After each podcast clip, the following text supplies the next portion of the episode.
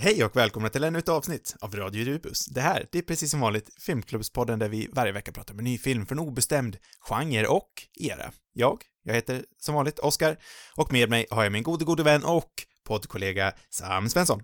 Jajamän. Och den här veckan så ska vi prata om hans val av film. Och det är ju den tyske filmen från 2003, Goodbye, komma, Lenin. Heter den en komma verkligen? Ja, Goodbye, Lenin. Är det bara i Sverige eller är det... Eh, det är inte överallt, men jag undrar om det inte heter så i Tyskland också. Undrar om inte det är originaltiteln till och med. Ah, det, är- så det är det som är liksom själva grejen. Det är därför. För den engelska titeln tror jag är utan komma. Ja, nej, på tyska verkar den också heta Goodbye, Lenin. Så det verkar som att det är originaltiteln. Eh, den kom i alla fall ut eh, år 2003 i Sverige. Så hade den premiärdatum samma år, den 28 november. Och den är regisserad av Wolfgang Becker. Mm. Och vill du veta vart han kommer ifrån? Eh, ja, mycket gärna. Han är född i Sauerland i västra Tyskland. Det kanske tyskaste provinsnamnet? Provins är kanske fel, ja, fel ord, det är ju... Man vill att all, vad heter det, sauerkraut ska komma därifrån. precis. Underbart passande då, måste vi säga. Är tyska känd för, brukar man kalla sig tyska för surtyskar eller något? För Ja, att men det säger man ju. Surjämtar brukar man ju säga. Eller kanske inte sura, men arga brukar man ju säga att de är. Ja, griniga kanske. Mm. Precis, Men inte arga. det där sur... Undrar om det finns ett sånt... Undrar om de som kommer från, vad hette det nu för någonting igen? Sauerland. Ja, det är så, det kanske är stavat tillsammans som sauerkraut. Sau är samma. ja, precis. Eller, ja, jo, precis. Ja. Varför säger du inte sauerland för då? Sauerland, men det vart svårare att säga. Mm. Mm. Ja, ja. Undrar om de kallas för surtyskar. Antagligen. Tyskland, Kanske. Så gör de det. Eh, oavsett så eh, ska vi prata om den filmen i spoilerfantastisk detalj. Precis som vanligt. Så har ni inte sett den innan, passa på att göra det nu.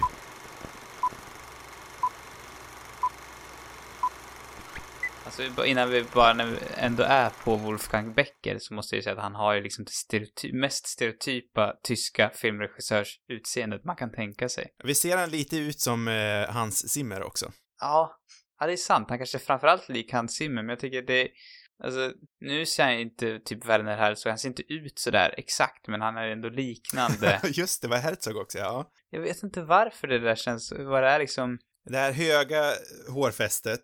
Är, han är ju inte flint. grått. Han har ju ändå Nej. rätt bra hårsvall, förutom att det är väldigt högt uppe.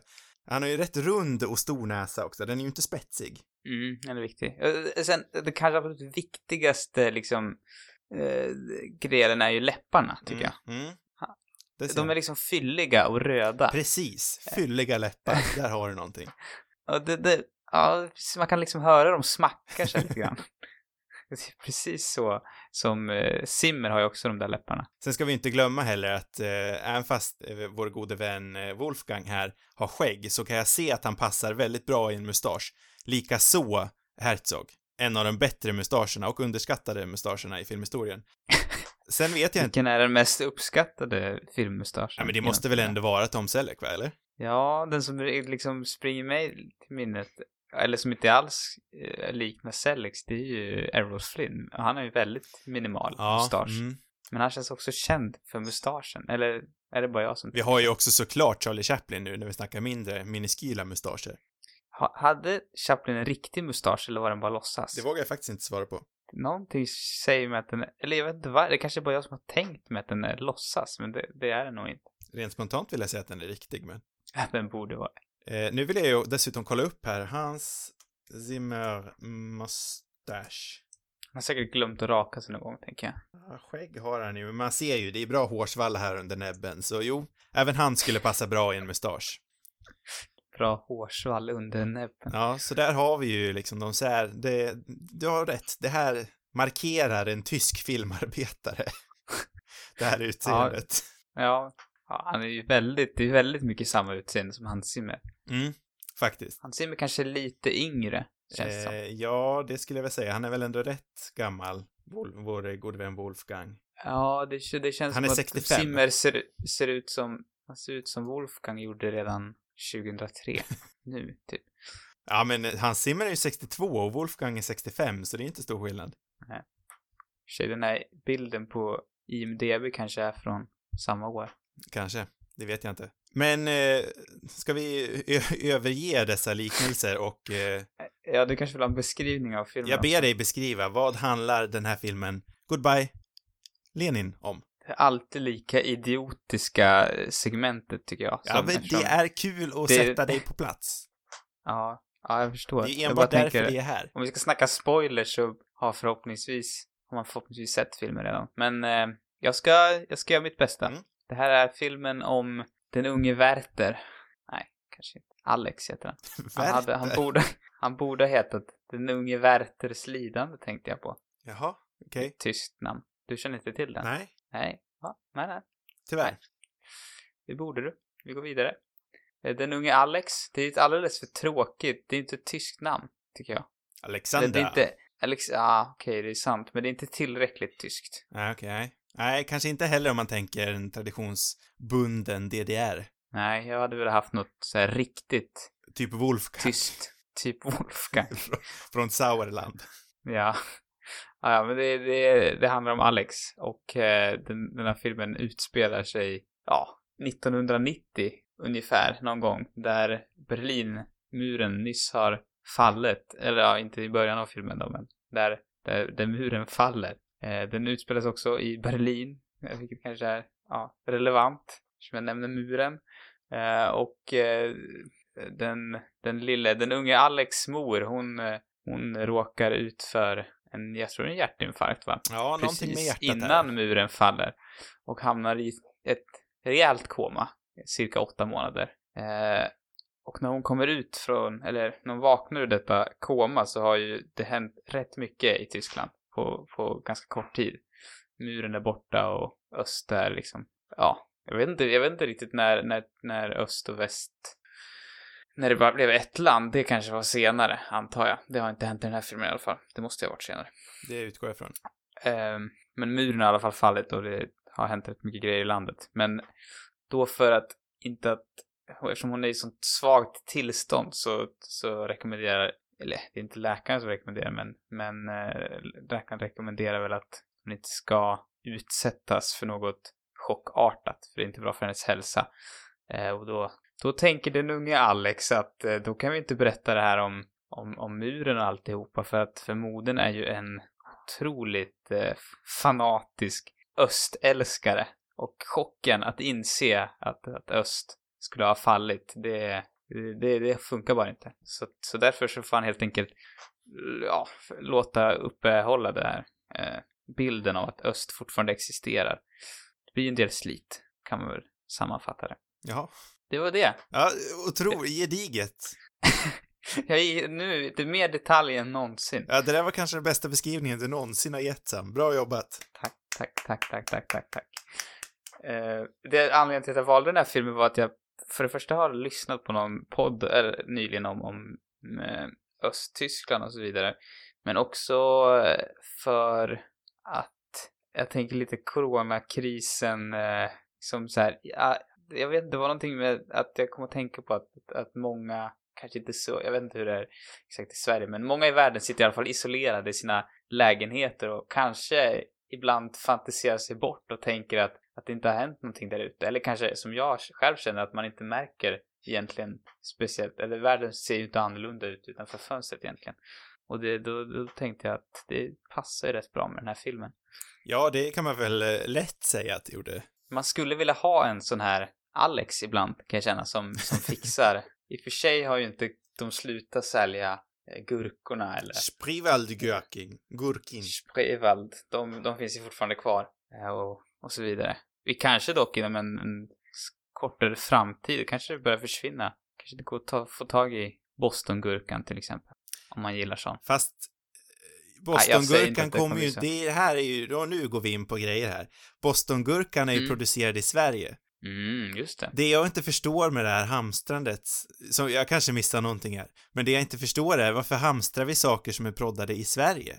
Kaffegångarna, de är liksom helt smockade fortfarande och kollar vi tillbaka på andra världskriget till exempel, vad var det man saknade allra mest? Jo, kaffe. Vad är det vi kommer få brist på om vi stänger ner gränserna? Jo, kaffe. Varför går vi omkring och hamstrar mjöl, toapapper, till och med pasta, sånt som vi proddar här? Jag fattar inte. Jag håller med. Alltså kaffet har jag också börjat oroa mig för. Ja. Det är ju det värsta som kan hända. Mm. Det är ju liksom, det får ju inte hända. Om jag hade varit en hamstrare, då hade jag köpt på mig allt kaffe och sen sålt det för dyra stålar. Det är ju, det är ju, alltså det vore ju så jävla fult. Det är också Så, någonting, nej, folk, det, det är någonting man, det är en affärsidé. Någon där ute, ta den. du kommer ju, det kommer ju sluta som den där amerikanen jag läste om som hade köpt en massa sådana här masker eh, och sen skulle sälja dem dyrt hade han Ja. tänkt, men sen liksom åkte dit på något vis och fick så så här med svansen mellan benen bara skänka bort allt han hade köpt in istället. Var det inte handsprit till och med? Ja, det kanske var det det var. Någonting sånt där var det i alla fall. Något sånt. Mm. Jag säger så här, det finns en speciell plats i helvetet för de som köper upp kaffe för att sen sälja det dyrare. Men jag tänker vet. att handsprit eller så här andningsmasker, det är ju mer väsentligt än vad kaffe är. Kaffe kan man leva utan. Nej, Nej, kort.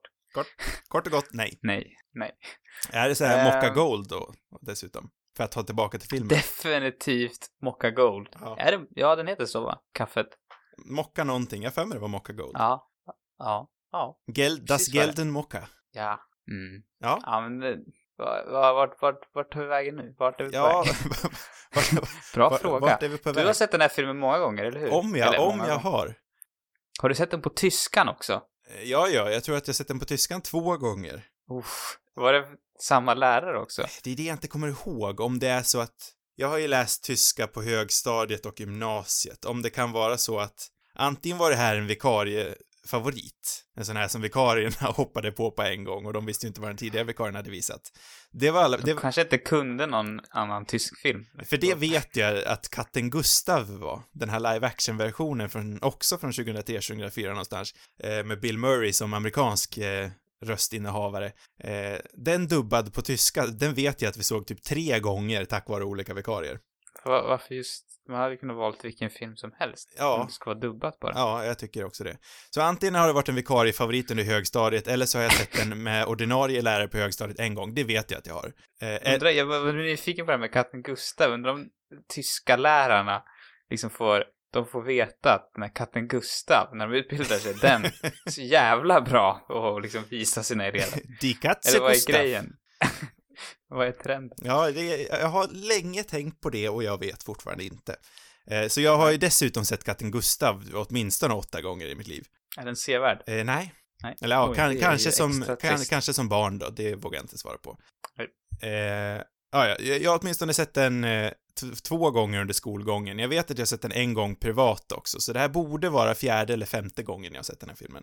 Mm. Men vet du vad? Det är okej. Det är okej. Men det måste ju nästan gilla den om du har sett den privat också. Ja, det gör jag faktiskt. Jag tycker den här filmen är väldigt bra. Mm. Med det sagt så Ja. är det ju liksom ingen sån här, den, den är härlig på något vis. Mm. Det är ju ingen, Ja. det är ingen film man kommer ut och är helt liksom mind-blown. Oh my god, det här är den bästa filmen jag har sett i mitt liv. Det är det ju inte, men den är härlig, mysig, hjärtevärmande på sätt och vis också. Ja, men verkligen. Den är eh, precis det. Mm. Precis som du säger. Jag känner mig klar. Nu, Tack för att nu ni kan har vi gå lyssnat. vidare och prata om katten Gustav istället. är det den jag ska välja till nästa vecka? ja, kanske. Ja. Nej, men jag kan bara hålla med. Den är också mer eh, allvarlig än kanske jag hade tänkt mig. För mig är det tvärtom. För mig är den mer rolig än vad jag tänker. Men jag såg den mest som en komedi. Och det är lite kanske det som jag tyckte var lite synd också. För jag tycker den är framför allt, eller ja, den är väl alltid bra, men jag tyckte den var, den är ju som allra bäst tycker jag i de mest komiska delarna. Mm. När de, de gör de här fejkade eh, tv-inslagen med hans polare som så gärna vill bli filmregissör. Eh, och också typ den här födelsedagsscenen när, när hans, eh, med Alex systers pojkvän. Klassförrädaren Rainer. Rainer. Rainer. Nej, klassfienden liksom en- säger de, inte klassförrädaren. ja, det är så det. Han ska liksom berätta den här historien eh, om sin, ja, om sig själv som, som Alex har ja, mer eller mindre skrivit åt honom. Mm. Och det, det går väl inte jättebra direkt. Ja, Jag har skrivit här, Rainer, hjärta. Han, han är definitivt en högpunkt. Han är, han är helt underbar. Ja. Alltså, mer, ännu mer Rainer. Och även, jag tycker också han, han Dennis heter han, han kompisen. Mm. Han är ju också underbar. Mm.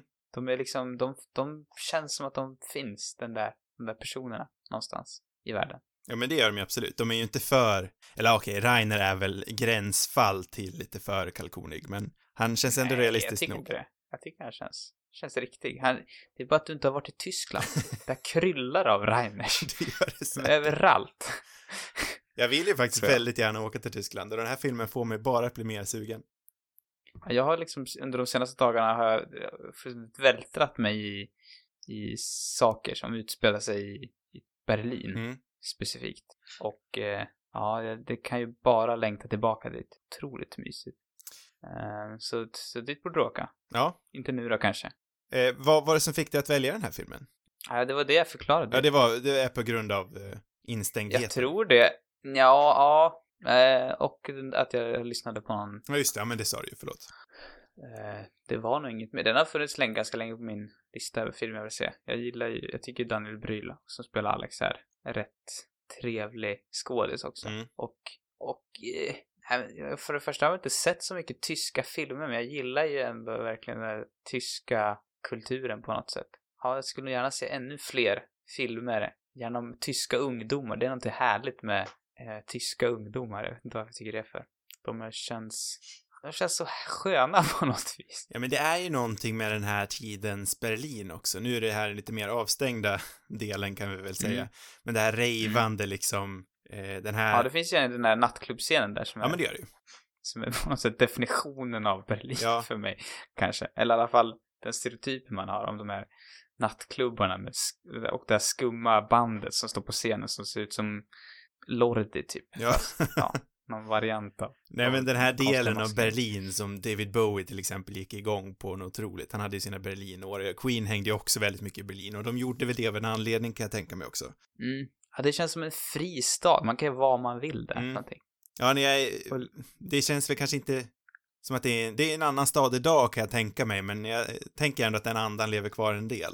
Jag tänker att det är mycket... De måste ju dock ha varit i väst då, tänker jag. Ja, det borde de ju ha varit. Jag tror inte de har varit här. För jag tänkte ju säga så här, undrar om inte det har blivit extra fritt bara för att, för efter liksom själva murens fall, eh, och att det var så stängt innan. Men å andra sidan så, eh, när du snackar Bowie och Queen så var det ju mycket tidigare än, än 89. Ja, men det var det ju. I alla fall 80-tal. Jag tänker att det är mycket smakfull graffiti och så vidare. Smak, ja, eller inte smakfull. Nej, du... Du ser smakfull graffiti ut. Nej, jag, jag tänker liksom, ja, är väl lite, ja, smakfull graffiti. Det är så här angenämt. Det, det känns inte som att det är eh, kulturförstörelse, utan det, det uppmuntras och uppfriskar staden. Det ger den här rebelliska andan. Jag vill gå Mm. omkring och äta en currywurst, doppa den i lite ketchup blandat med majonnäs och kolla på graffiti på väggarna. Mm. Mm. Så tänker jag i alla fall. Absolut. Ja, det låter trevligt. Ja, men det är väldigt intressant med den här filmen också att den, eh, de, de ville ju faktiskt göra den här filmen redan när muren föll. Mm.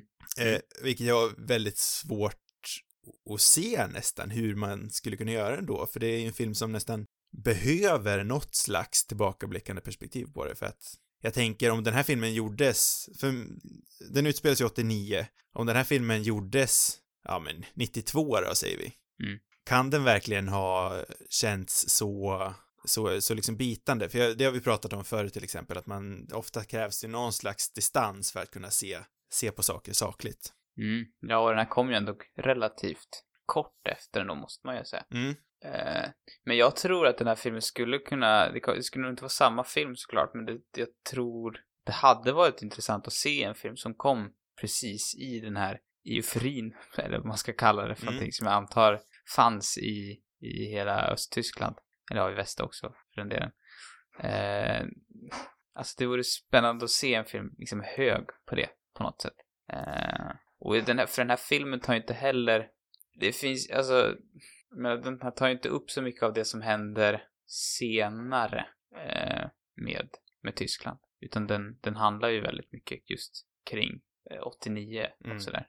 Eh, det som är intressant är väl hur, hur, hur att det fortfarande är, även om det här var såklart var otroligt bra för, för de som bodde i Östtyskland så är det ju fortfarande en del av Tyskland som ligger, ja men som har mycket mer problem och det är mycket högre arbetslöshet och det finns ju fortfarande väldigt mycket problem i, i gamla Östtyskland liksom. Så att allt har ju, det är mycket som fortfarande inte har blivit riktigt bra liksom. Ja, nej, jag tänkte precis säga det, att eh, För det, det tror jag man hade svårt att göra om den gjordes direkt på.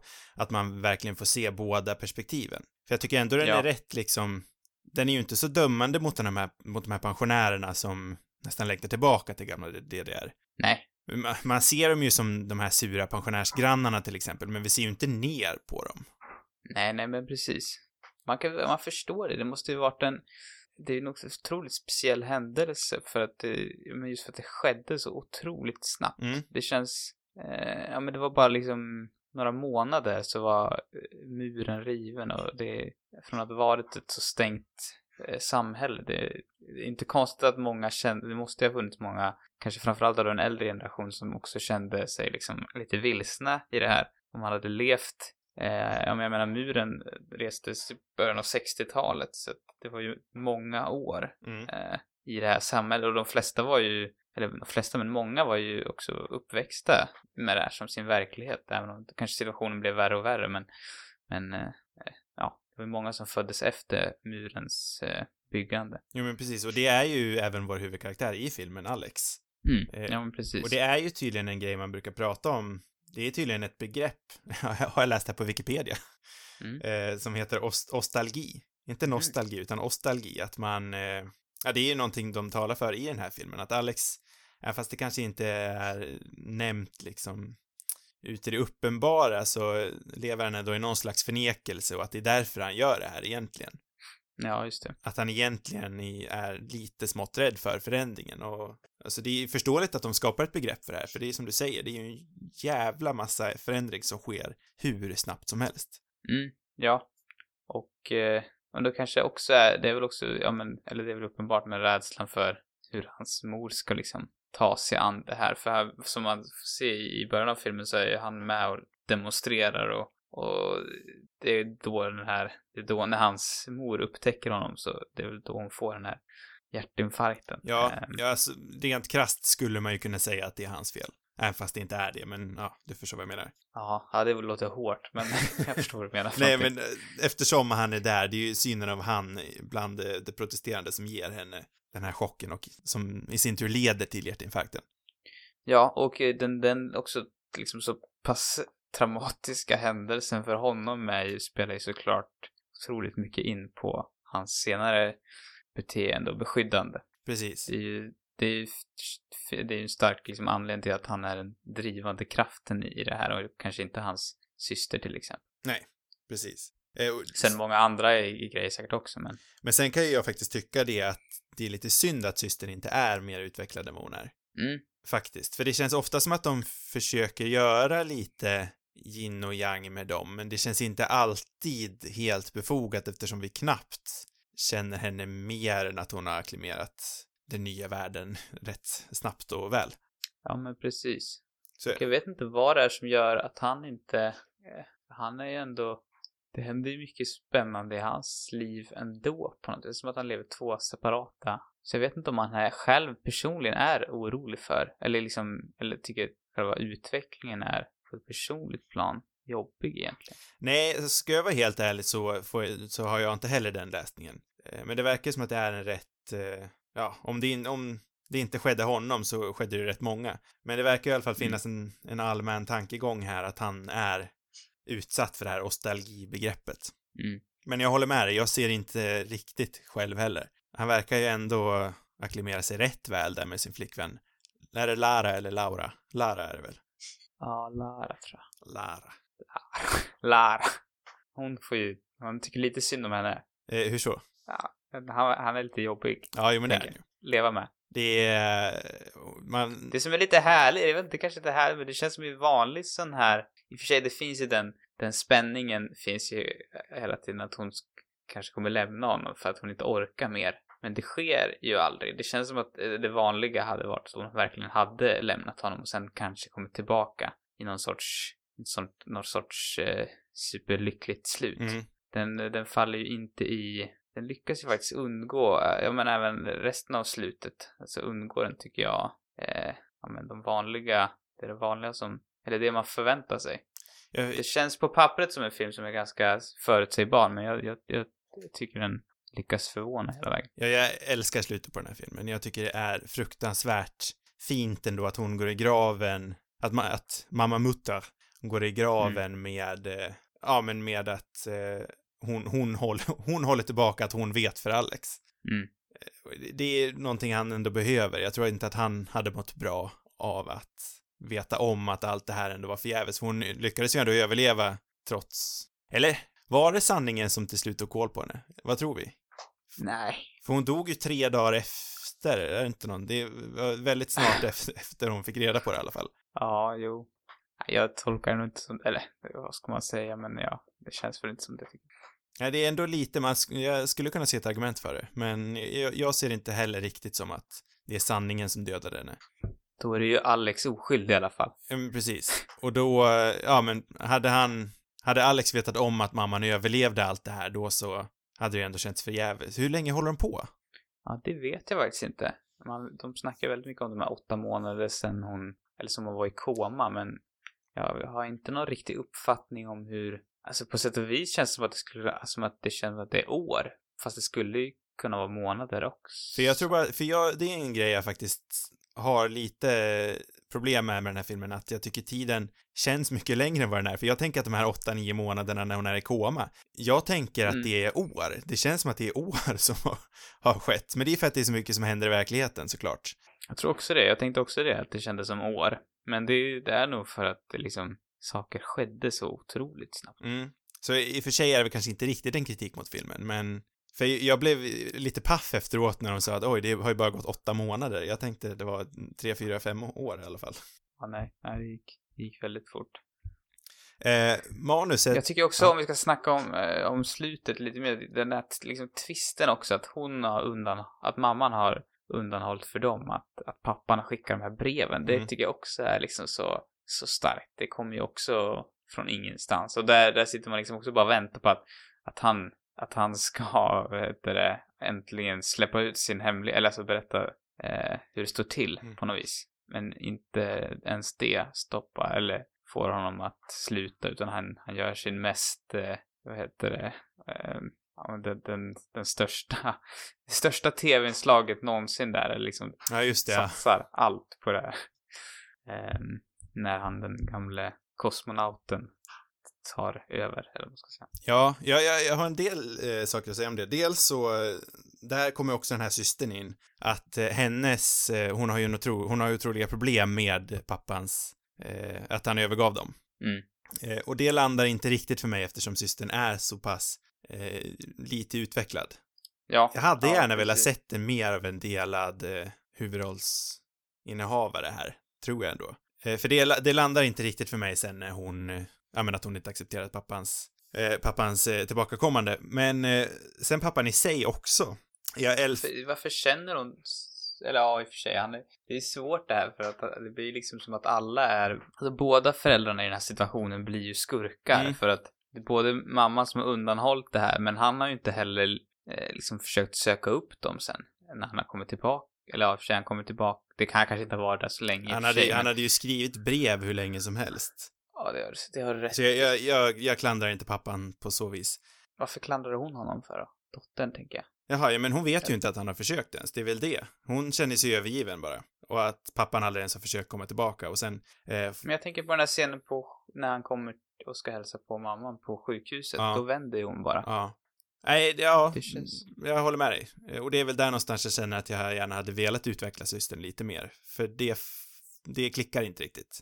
Nej. Eh, Och sen, och för dessutom när vi faktiskt ger henne tid där i drive-thrun och hon, antingen är det pappan som kommer där med sina två barn eller så är det någon hon bara tror är pappan. Mm.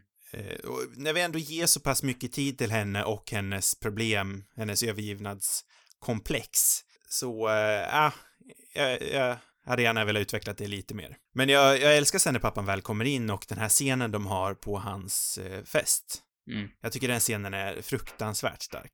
Och att det inte blir någon slags eh, skrikkalas heller, utan att de, de sitter där och har liksom en sansad diskussion, för båda förstår någonstans att det, det är ju inte någon av deras fel riktigt. Nej, det känns som en väldigt eh, naturlig eh, scen. Mm. Eller det, det känns verkligt.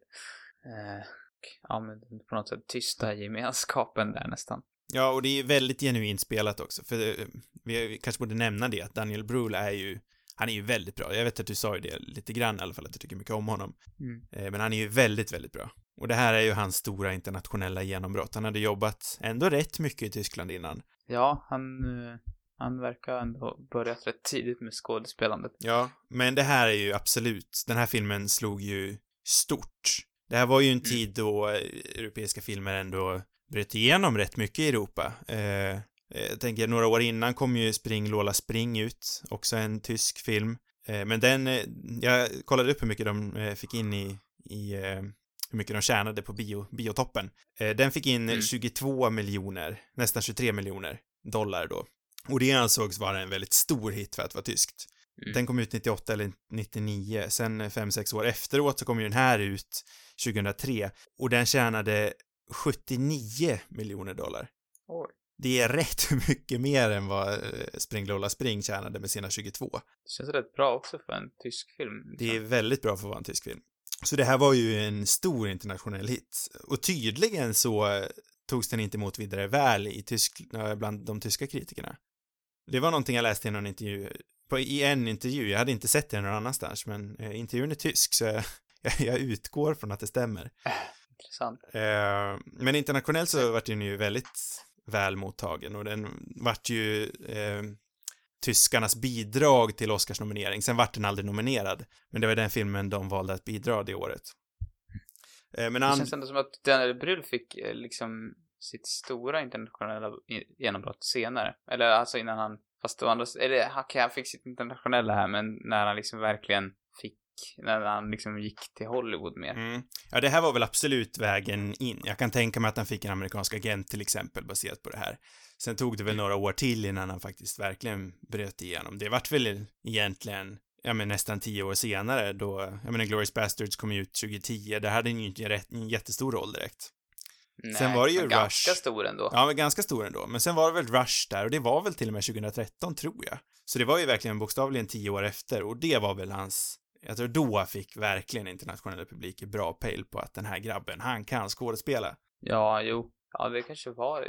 Tänk att det redan var så med Inglourious, men det kanske kom lite senare. Ja, det är ju en stegring såklart. Där, där är han ju helt underbar också. Mm. I Inglourious Basterds. Verkligen. Det är en helt, och en helt annan roll än vad det här är. Eh, för det, han är, det, som jag tycker han är absolut kanske på, i många Hollywoodfilmer spelar han ju lite mer, alltså rätt otrevliga karaktärer ofta.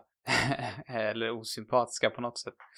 Här är han ju superhärlig. Mm. Det skulle man ju nästan vilja se, se någon, ja men i någon mer film liksom.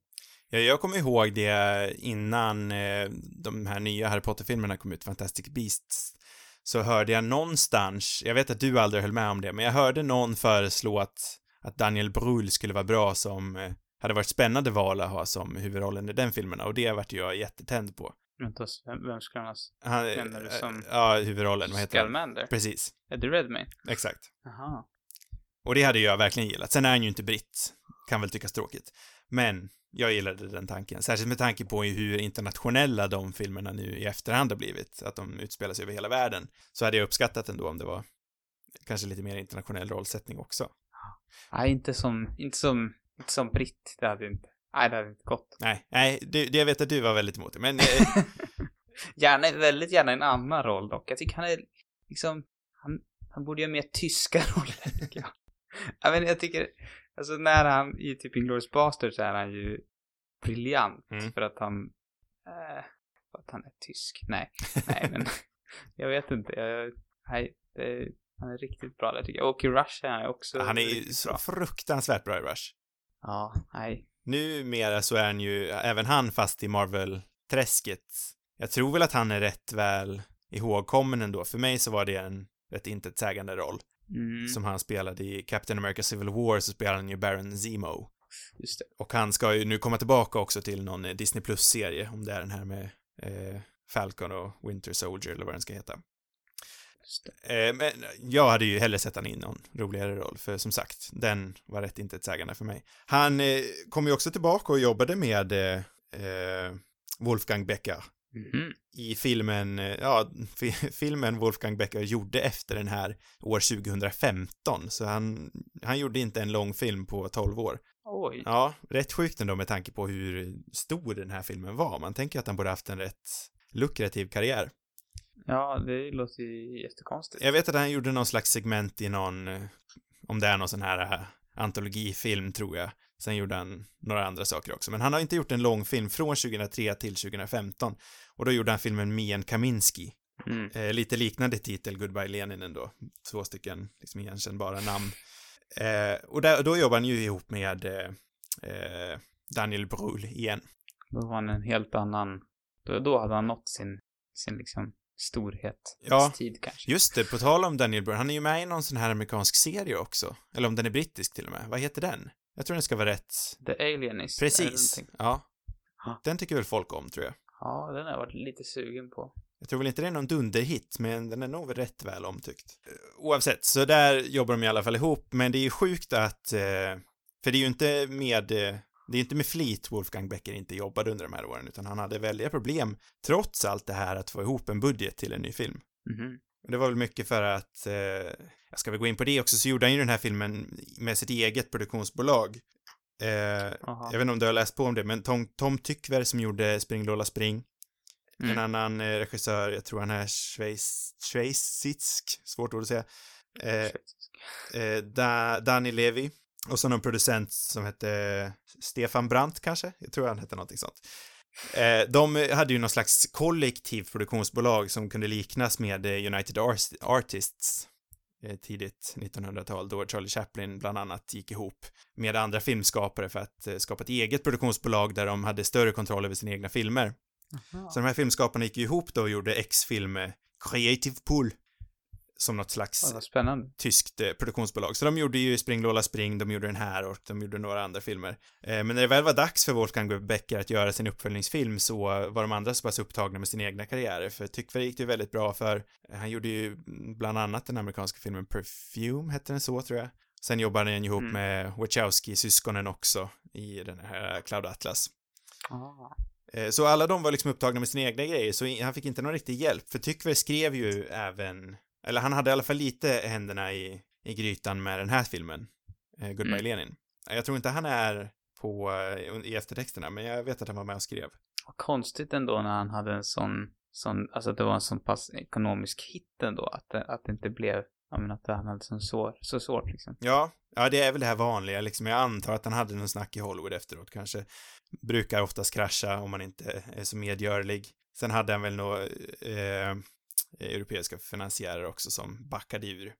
Men det är sånt där som Mm. händer, alltså det är ju inte ovanligt egentligen. Nej. För det var ju, om vi ska fortsätta med historielektionen, så var ju det här en tid i Europa då det gick rätt bra för, för filmerna. Och det kan man väl, För, menar du, eller generellt för filmer eller för ja, för europeiska tyska filmer. Ja, europeiska i, i USA typ, eller Ja, världen? internationellt. I världen. Ja. Eh, också då i USA. Och det är väl mycket på grund av eh, Luc Bresson som jag har läst på lite om. Och hans Mm, produktionsbolag fransman. Europa Corp. Eh, för han började ju, det börjar ju med att man gör, med att de här europeiska regissörerna gjorde internationella filmer så att säga med engelsktalande huvudrollsinnehavare. Mm. Eh, det ser man väl tydligast i Bressons filmer då han gjorde The Professional till exempel och Det femte elementet och, så vidare. Eh, och sen så kunde de väl sakta men säkert då börja eh, göra filmer mer inhemskt igen och även de blev hitter som Spring Lola Spring till exempel. Så det var ju en Mm. tid då det gick väldigt bra för, för europeisk film. Och det trappades väl upp då sakta men säkert till och blev en anledning till varför eh, eh, Goodbye Lenin faktiskt tjänade så mycket pengar som den gjorde. För på andra europeiska filmer så känns ju den här filmen, jag tycker det känns otroligt lik Amelie på så många sätt. Kände du också så? Nej, det var ingenting jag tänkte på riktigt, men ja, i och för sig lite det, det här. det är mycket där. Alltså det... eh, Och en sak som är extra eh, rolig är att det är samma, samma vet du, kompositör också, Jan Tjersen, som Jaha. gjorde fantastiska musiken i Amelie. Och de återanvänder till och med en, ett av eh, ett av styckena i slutet av den här filmen som också är med i Amelie. Ja, Ehm, nej men jag tycker det, är, det, är här, det känns nästan som att, som att någon har fått liksom direktiv från, från eller alltså typ att klipparen har fått direktiv från någon producent så här, ah, Amelie var en sån jävla hit, för den kom ju 2001, liksom två år innan den här. Eh, eller ja, det kanske var ett år innan bara i, i Tyskland, jag vet inte. Men, Men eh, jag, ty jag, tycker det här, å andra sidan kanske ligger också i själva grundmanuset också, men det här lite, eh, det är, det är nästan som en saga på något vis. Mm. Och det börjar med eh, tillbakablickar eh, och en voice-over. Voice-overn är väl hela tiden i filmen, precis som Amelie. Och de här lite, det är mycket så här skojiga karaktärer, det är lite, ja men det, han är ju väldigt så här finurlig karaktär också, precis som Amelie som liksom håller på och grejer, alltså han ska leta upp alla de här burkarna och byta plats på etiketter. Det känns som någonting som Amelie också skulle kunna hålla på med. Hon håller på med de här, eh, ja men att passa ihop folk med varandra och letar små grejer. Mycket det där. Eh, och sen, ja, kanske musiken då, men också, jag vet inte, hela känslan på någonting, på något vis. Känns, det känns som att de såg den filmen bara det här var, var en jävla hit. Om vi kan få våran att lite mer som Amelie så kommer det bli superbra. Ja, men det skulle väl egentligen inte förvåna alls, för det är ju rätt liksom, det lär väl ha slagit, slagit igenom stort när den här filmen spelades in. Mm. Eh, och just eftersom det var så pass stor europeisk filmtid då också så tror jag väl inte alls att det är långsökt att den här verkligen inspirerades av den. Nej, och så det ligger också på det här, jag vet inte vad man kallar det för någonting när det är liksom, det är realism, men det finns något sorts över, alltså det är Ja, nästan, lite förhöjt. lite, ja, lite förhöjd realism nästan. Mm. Den finns ju verkligen i Amelie och jag tycker den här filmen också har det. Till exempel den här scenen när, när Lenin-statyn så här kommer flygande, det känns ju väldigt så här, för sig det skulle väl kunna hända, men, men det, ja, men det finns andra sådana, sammanträffande eller Jo, men också det här liksom att, eh, för det tänkte jag prata lite om, det här att vi inte riktigt vet, är det här den riktiga astronauten, eller förlåt, kaos, kosmonauten, inte astronauten. mm. Är det här den riktiga kosmonauten eller är det bara någon som är fruktansvärt lik? Och det verkar inte riktigt vara bekräftat heller att huruvida det är så eller inte. Vad tror du? Tänker du att det är den riktiga kosmonauten eller är det bara någon som är fruktansvärt lik?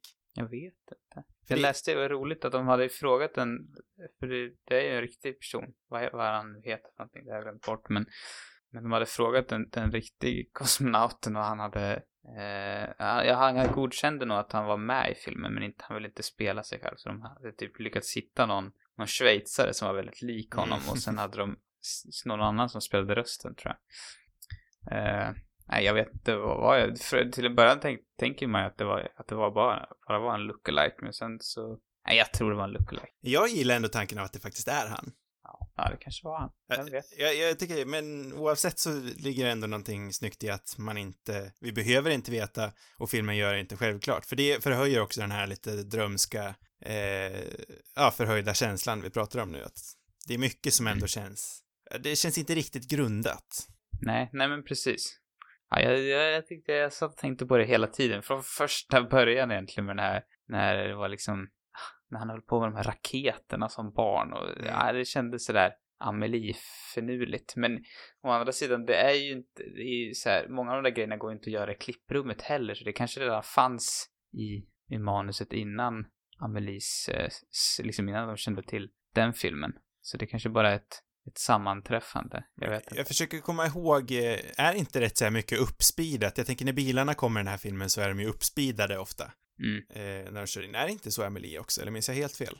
Ja, jag tror det. Eller alltså, det är lite såna liksom finurliga så här, kameragrejer i alla fall, känns det som. Jag har väldigt dålig koll på Amelie. Ja, nej, jag, jag har väl hyfsat koll. Alltså, jag tycker den är ännu bättre. Jag tycker den, den är liksom så här, den är tajtare än vad den här filmen är. Den är lite så här äh, mer, äh, den är kanske ännu mer hardcore på det här drömska. Mm. Eh, och den har liksom visuell, rent visuellt så känns den mer enhetlig och, och tonmässigt tycker jag liksom att den, ja den är för mig perfektion mer eller mindre. Men, men eh, ja den här, den är liksom ändå på god väg den här filmen tycker jag med alla de här charmiga karaktärerna. Ja, den, är- den är Det- det är väldigt angenäm skulle jag säga. Ja, det är ett bra ord. Den, den är liksom mysig. Det, det är långt Mm. ifrån liksom den bästa filmen jag någonsin har sett, precis som jag sa i början. Men jag, är jag, jag ledsnar aldrig på att se den. Nej, nej men det förstår jag. Det, det är den sortens film. Ja, och sen, Det finns ju, det finns ju inga liksom, det finns inte sådana där otrevliga karaktärer i den här filmen utan alla är väldigt eh, gemytliga och, Mm. och sådär. Det är inga skurkar egentligen. nej men man, Det, ja. det tycker man också om. Man förväntar sig att det ska komma en sån här gammal, elak DDR-gubbe ska komma in någon gång till exempel. Men istället visar han sig vara en alkoholist som fumlar igenom ett tal där på födelsedagsfesten. Mm. Så det är också, det är alltid någon slags, eh, kanske inte nödvändigtvis mörk komedi, men eh, lite svärta finns det ändå där i. Ja, verkligen. För det är ändå någonting tragiskt med den där äldre DDR-herren, att han, han verkar vara djupt deprimerad, men Ja, och det är historien just omkring eh, Alex mamma som hon är i koma, det är, och hon har ju en också väldigt tragisk historia liksom. mm, eh, som vi inte, kanske inte har snackat så mycket om, men, men att det här är liksom, att hon har blivit en sån eh, östfanatisk person, det, det liksom grundar ju sig i den här psykiska ohälsan hon hamnar i efter att, ja, att hon inte, ja men efter att eh, pappan sticker, eller ja, stannar kvar i väst och hon liksom inte klarar att ta dem, ta resten av familjen från öst och så vidare mm. det är ju, ja nej men det finns ju verkligen ett, ett, ett, ett djupt mörker här också. Men, eh, ja nej, de väver liksom ihop det så bra tycker jag med, med eh, det komiska. Tonmässigt så är det en triumf, den här filmen. Mm. Om jag får uttrycka det så stort. Ja, nästa, ja, det, det, det är nå jag har inte exempel, men det är typ någonting jag tycker som inte riktigt, men ja, nästan mer eller mindre så. Jag tycker att den, eh, om det, det jag stämmer mest på med den här filmen är som sagt det där med systern. Sen tycker jag att den drar lite, för slutet tycker jag är så himla fantastiskt, men alldeles innan han kommer hem till pappan, Ja, jag tycker det blir lite väl mycket, ja hon håller nästan på att få reda på att vi döljer allting för henne. Det blir, de upprepar lite väl mycket. jag hade typ velat sett ännu mer av hans här, letande efter burkar och sånt. Tyckte det var typ Sprivald tyckte nog att början var lite, lite lång kanske. Eh, jag hade velat sett det, alltså när han ska så här, det var, tog förvånans- förvånansvärt lång tid innan själva filmen tog fart, eller när, när den handlingen som står i beskrivningen började. I och för sig behöver inte det vara, behöver inte det vara dåligt, men, men jag, de hade kunnat eh, berätta bakgrunden lite mer effektivt, kunde jag tycka. Ja, ja jag, jag kan köpa det också faktiskt. Men som sagt, slutet för mig är nästan en all-timer. Jag tycker det är ett riktigt, en riktig gut punch, slutet. Mm. Så det, Ja, det fick de till. så den lämnar mig alltid, eh, ja men ett leende på läpparna är väl kanske överdrivet, men, men eh, det, det är en mysig, mysig känsla verkligen. Jag kan inte riktigt uttrycka det bättre än så. Eh, känner vi att vi har sagt allting eller? Ja. Till nästa vecka, då har jag faktiskt tänkt att vi äntligen ska kolla på en animerad film igen. Vi har ju faktiskt bara sett en annan sån och det var ju Disneys Robin Hood från 70-talet där någonstans. Just det, det hade jag glömt bort faktiskt. Ja, eh, men jag tänker också att vi ska bege oss till eh, Japan och Asien igen. Så för vi ska se på uh, Spirited Away faktiskt, en animefilm. Mm. En, eh, en kategori som jag Spännande. vet att du inte är så väl berest i. Och det är inte jag heller för den delen, men Jag är inte alls. Så jag är ganska skeptisk också, så se om du kanske kan vinna mig över nu. Ja, man brukar väl säga att eh, Spirited Away är en av de filmerna man ska se på för att eh, verkligen ta sig in. Som sagt är jag ju inte världens största Är det- anime-uppskattare, men eh, det finns ett, få, ett fåtal jag verkligen, verkligen gillar. Och, Är det inkörsporten? ja men precis, och Miyazaki-filmen är ju, Hayao Miyazaki är ju otroligt uppskattad och som du säger, jag tror att han brukar anses som någon slags inkörsport. Jag antar att om man bortser från Pokémon och sånt där så är nog Spirited Away den första anime-filmen jag såg med, skulle jag tro. Mm. Den filmen kom väl också från 2003 tror jag, lustigt nog, så vi håller oss där eh, på samma år. Mm. Eh, Så passa på att kolla på den till nästa vecka. Den finns ju för övrigt på Netflix nu. Det var ju en stor, stor grej här för några veckor sedan när alla Miyazaki-filmerna äntligen kom till streaming. Mm. Flera avsnitt, de hittar ni på cinemarubus.com. Där finns även arkiverade avsnitt. Sen har vi ju även resten av eh, alla nyare avsnitt på eh, poddappar som eh, Apple Podcasts eller Spotify. Har ni frågor och vill ha svar så skickar ni in dem till cinemarubus@gmail.com. Sociala medier, det har vi också. Där heter vi Cinemarubus på Instagram och Twitter. Godnatt allihopa. Godnatt.